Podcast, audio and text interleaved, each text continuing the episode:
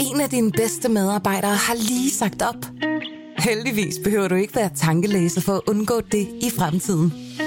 WinningTemp indsamler data gennem hyppige og anonyme medarbejderundersøgelser, så du lettere kan mærke pulsen på dine medarbejdere og støtte der, hvor der er behov. Kunder som Alfa Laval, Orkla og Volvo bruger allerede WinningTemp og ser, at det øger trivsel, reducerer turnover og hjælper med at fastholde talenter. Få gratis gennemgang allerede i dag på winningtemp.com. Berlingske. Jeg gætter på, at din telefon har internetadgang. At du kan tage et glas vand, hvis du er tørstig. At du har strøm i stikkontakten. Sådan er det ikke for borgerne i Kiev. Mandag morgen der vågner borgerne i Kiev op til nye luftalarmer, nye bombardementer over hovedstaden. Russerne er gået i gang med systematisk at bombe kritisk infrastruktur, blandt andet i den ukrainske hovedstad. Der er ikke noget lys, der er heller ikke længere noget vand, så de må 20 etager ned og, og stå i kø til, til vandpumperne for bare at, at komme i gang med deres hverdag. Putin har indset, at han kan ikke vinde på slagmarken. I stedet sætter han alt ind på at gøre livet uudholdeligt for civilbefolkningen. De går efter strømforsyningen, de går efter vandforsyningen nu, de går efter varmen. Det her det er en ny udvikling i krigen. Og den fortæller Berlingskes Rusland-korrespondent Emil Rotbøl om i dag. Velkommen i Pilestræde.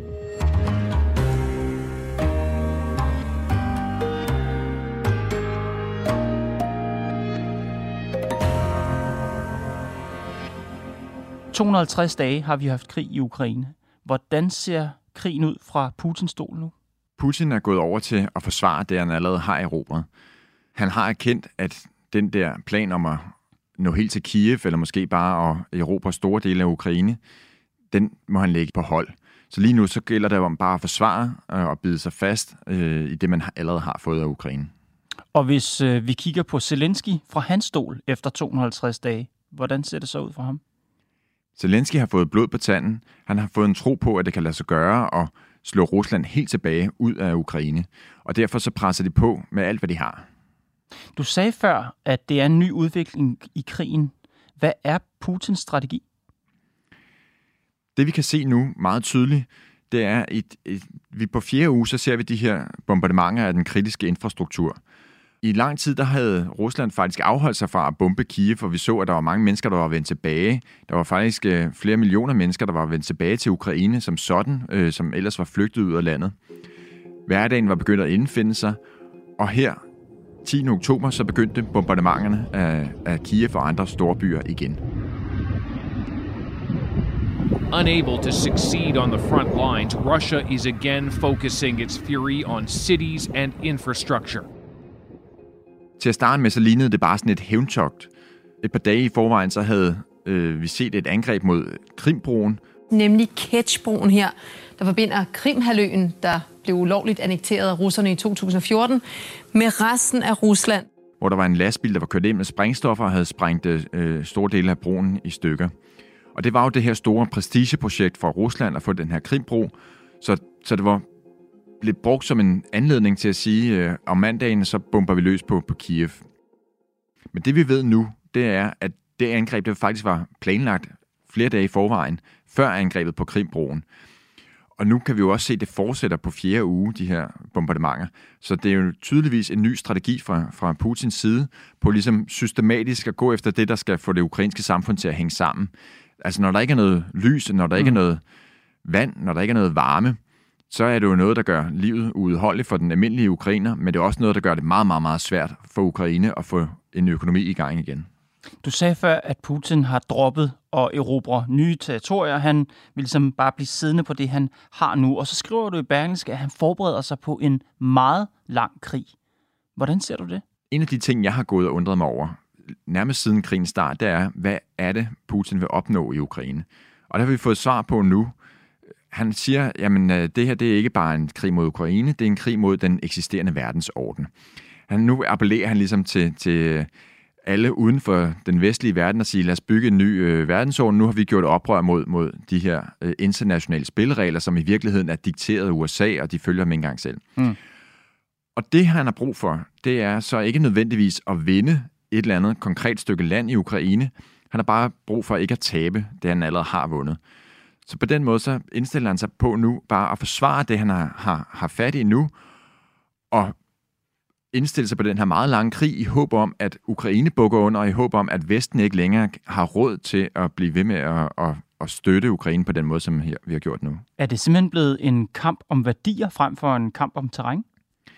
Det er i den grad blevet en kamp om værdier, og en kamp om, at Rusland skal have lov til at diktere de vilkår, som man forhandler en fred på på et eller andet tidspunkt.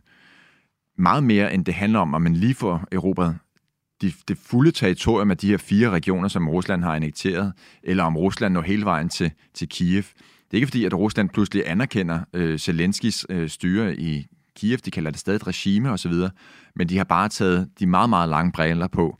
Hvor de startede med at, at prøve at erobre landet på tre dage, så har de nu sagt, at det er fint, hvis der går tre eller ti år, bare vi får fred på vores øh, vilkår til sidst. Men det må væk også være opslidende for Rusland selv, at krigen bare trækker ud og trækker ud og trækker ud. Hvad får han ud af? Altså, hvad får Putin ud af, at krigen bliver lang? Det er opslidende for Rusland, ingen tvivl om det, men det er jo også virkelig, virkelig opslidende for Ukraine. Og Ukraine er alt andet øh, lige et mindre land end Rusland. Rusland er i gang med at omstille hele samfundet til sådan en krigsøkonomi, hvor man får, man har jo den mobilisering, hvor man kan øh, indkalde folk. Nu siger de, at mobiliseringen er overstået, men på papiret er den ikke overstået. De kan, de kan bare lave en ny runde mobilisering i morgen, hvis de vil det.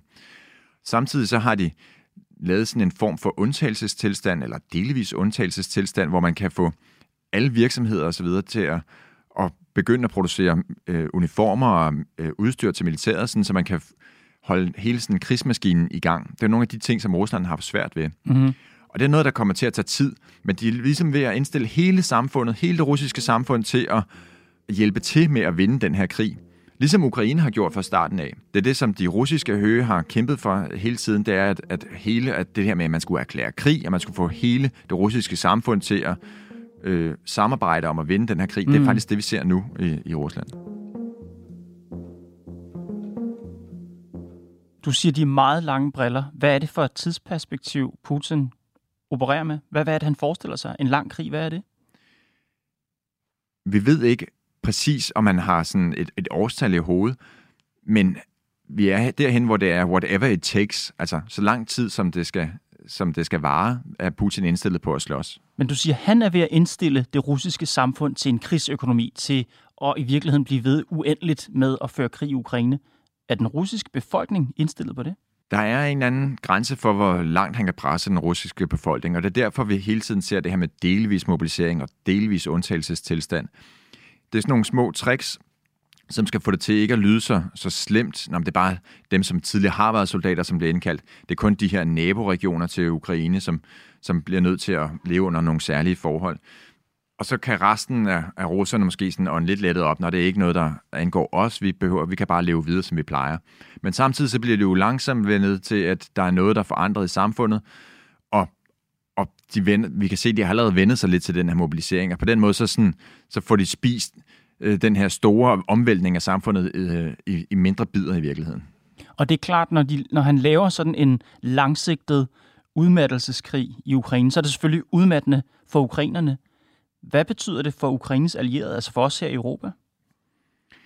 Vi kan jo allerede se i Europa, at der er folk, der øh, brokker sig over de stigende energipriser og øh, en troende recession. Øh, altså, det er jo et åbent spørgsmål, hvor længe enkelte lande i Vesten kan blive, blive ved med at, at støtte Ukraine i det omfang, som vi har set indtil nu, med våben, med økonomisk støtte.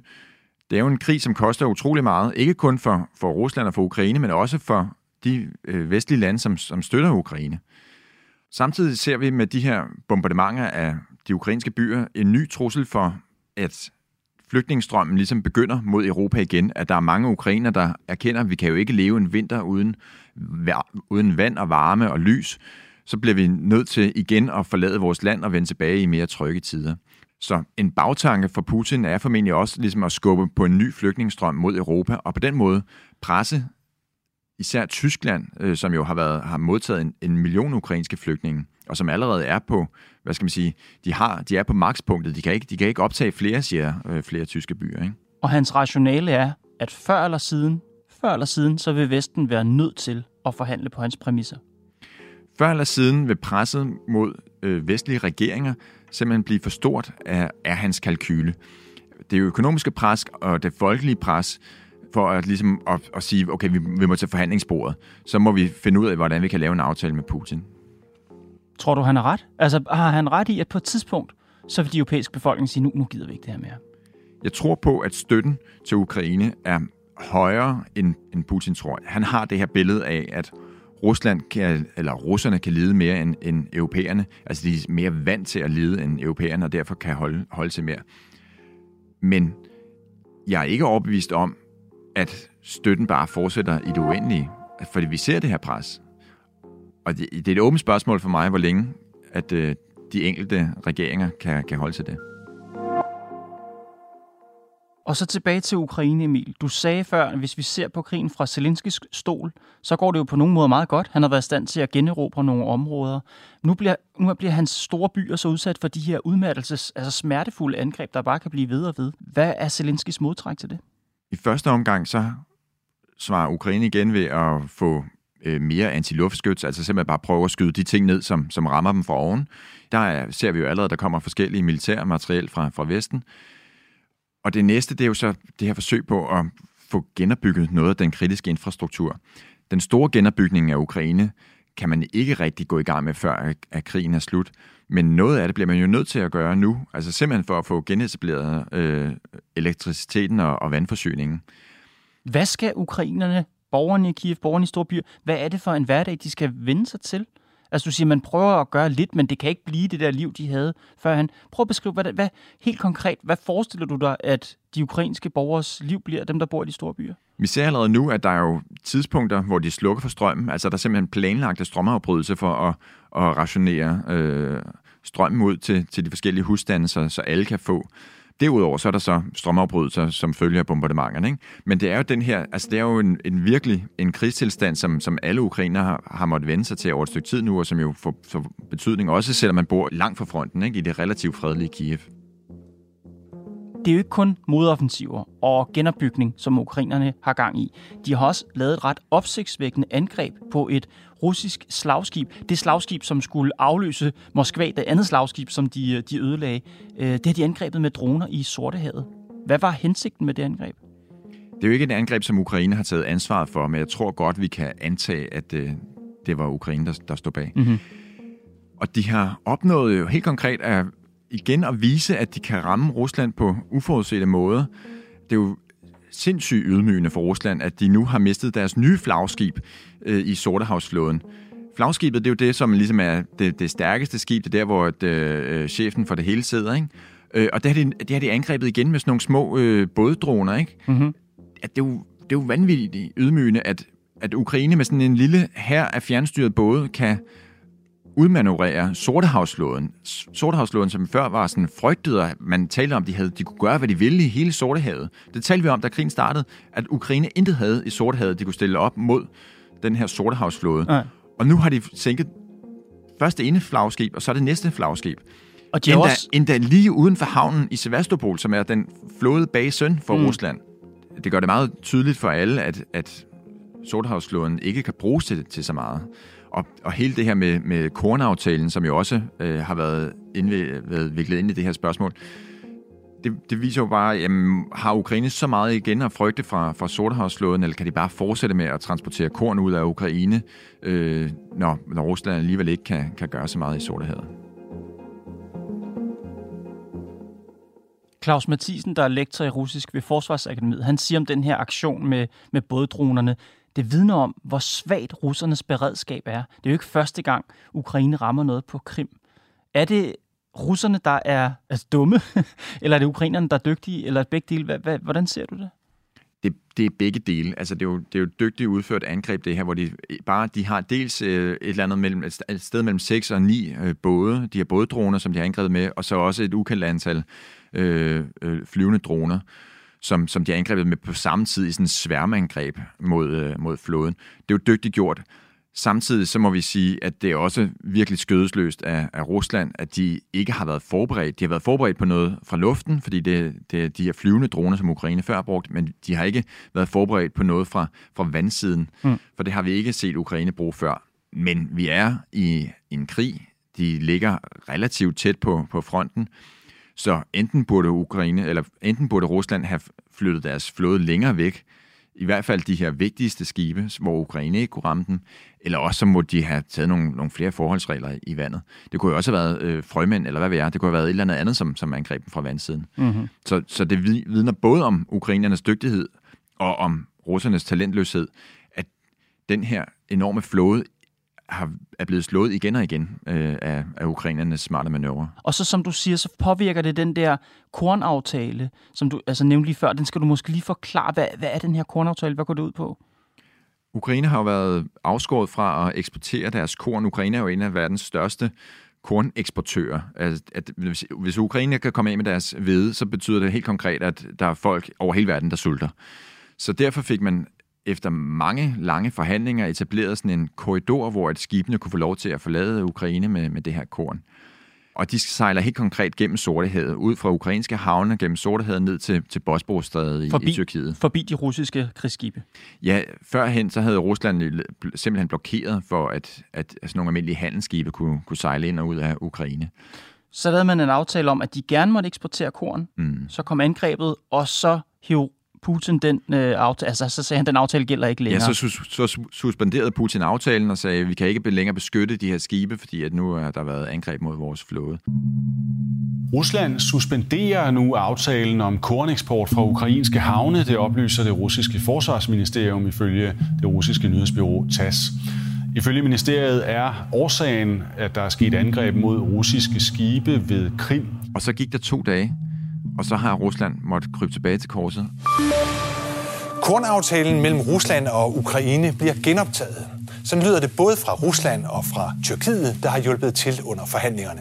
Men Hvilket det, er sindssygt ydmygende for Rusland. Men det virker altså også, undskyld mig, det virker det hele taget sådan lidt barnligt. Altså så har man en aftale den ene dag, så suspenderer man den, og så bliver man okay igen, og så må man gerne... Så, altså, hvad er det, der foregår, Emil? Det, altså, det har været, man har hele tiden, lige fra man lavede den her aftale, har man talt om, at, at for Rusland, der var det også et, et politisk kort, som man kunne smide i puljen. De har troet med det flere gange, at, at trække sig fra den her aftale, fordi det er noget, der er meget vigtigt for Ukraine. Det er noget, som de rent faktisk tjener en masse penge på at få eksporteret deres korn. Penge, som de har hårdt brug for i den her pressede økonomi. Så derfor har det været et, et vigtigt kort for Rusland at, at tro med, ligesom de har troet med atomvåben og sådan noget, så har man sådan kunnet vifte med sådan nogle trusler i luften. Og her der gjorde de det så rent faktisk. Altså de trak sig for den her aftale. Men det omvendte kort, det at man tillader eksporten, er så også et politisk signal om, at man er hvad ved jeg, ansvarlig og sikrer, at verden får det korn, der har brug for. Hvad, hvad er pointen med at give dem lov til at eksportere? Ja, Rusland har jo ikke kunne holde til at holde sig ud af den her kornaftale i mere end to dage, fordi grunden til, at man også indgik den aftale i første omgang, det var, at man jo ikke ville stå som den ansvarlige for hungersnød over hele verden. Putin er jo begyndt at appellere til, til lande uden for, for Vesten. Han begynder at appellere til Asien og til Afrika og til Sydamerika for at sige, nu er den vestlige verdensorden slut. Nu skal øh, vi finde en ny verdensorden, som kommer alle til gode. Det er ikke bare, Rusland skal ikke diktere, Kina skal ikke diktere. Vi skal alle sammen øh, have lov til at leve på vores egen vis osv. Og så hjælper det jo ikke noget, hvis man er skyld i, at nogle af de her lande faktisk sidder og sulter. Altså hvis man er årsag, hvis man er ligesom den skyldige i nye øh, konflikter eller nye kriser rundt om i verden. Det er svært at få folk til at bakke op om nye verdensordner, hvis de er sultne. Ja.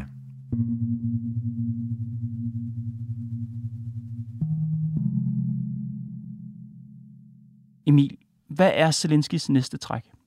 Zelensky presser på for at generobre så meget som muligt af det besatte territorium inden vinteren gør det umuligt at fortsætte længere. Vi ved, at de presser hårdt på for at få øh, byen Kherson, som vi tidligere har talt om, og andre, de presser muligvis også på på andre fronter. Vi ved ikke helt, hvad deres konkrete næste træk er på slagmarken. De er i hvert fald ikke indstillet på øh, nogen form for forhandlinger, indtil de ligesom kan se, at deres militære muligheder er udtømte. Og uanset hvor godt det går Zelensky, så er hvad skal man sige, forestilling om, at han kunne nå at generobre hele, altså alle territorierne inden vinteren gør det umuligt. Altså, det er urealistisk. Ja, det når ikke at generobre det hele. Det når ikke at skubbe russerne helt ud af, af Ukraine, inden vinteren træder ind. Men de har måske et, et håb om at gøre det næste år. Emil, du har i dag beskrevet flere situationer, som er ydmygende for Putin og stiller ham i et, et dårligt lys, altså angrebene på hans øh, stolte øh, flagskib og den her vaklen i kornaftalen, ydmygelser og ting, hvor han ser, ser skidt ud øh, udefra. Og alligevel, så vil han jo trække den her krig i langdrag. Han vil blive i den her situation. Tror han, altså tror du, at han tror på en sejr, en rigtig sejr? Jeg synes, at når man ser ham optræde, øh, Øh, han optrådte på sådan en konference for udenrigspolitiske eksperter fra, fra hele verden, ikke så mange fra Vesten, mere, mere fra resten af verden, og der optræder han sådan meget selvsikkert, og han, sådan, han griner, og han joker og så videre. Jeg tror, at han tror, at han har den militære overhånd. Jeg tror, at han tror, at han har fundet vejen til, til sejr her. At han ligesom kan tvinge sit eget land og sin egen befolkning til at bide tænderne sammen og holde ud. Hvordan kan han tro på det, når han gang på gang bliver ydmyget? Jeg tør ikke sige, at han ikke har ret. Altså, jeg tør ikke sige, om det er rigtigt, at Putin og russerne kan tåle øh, til at lide mere, end, end Ukraine og Vesten kan. Ukraine skal nok fortsætte, så længe de overhovedet kan, men kommer Vesten også til at fortsætte støtten i, i det uendelige? Det ved jeg ikke. Så Ukrainekrigen kan i virkeligheden opsummeres til, hvem kan lide længst? Med mindre, at Ukraine faktisk formår at få sparket russerne ud af deres eget land.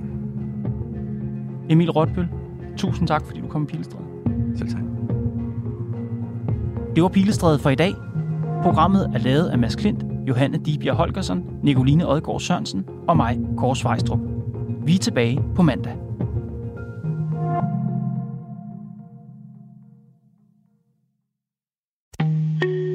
En af dine bedste medarbejdere har lige sagt op. Heldigvis behøver du ikke være tankelæser for at undgå det i fremtiden. WinningTemp indsamler data gennem hyppige og anonyme medarbejderundersøgelser, så du lettere kan mærke pulsen på dine medarbejdere og støtte der, hvor der er behov. Kunder som Alfa Laval, Orkla og Volvo bruger allerede WinningTemp og ser, at det øger trivsel, reducerer turnover og hjælper med at fastholde talenter. Få gratis gennemgang allerede i dag på winningtemp.com.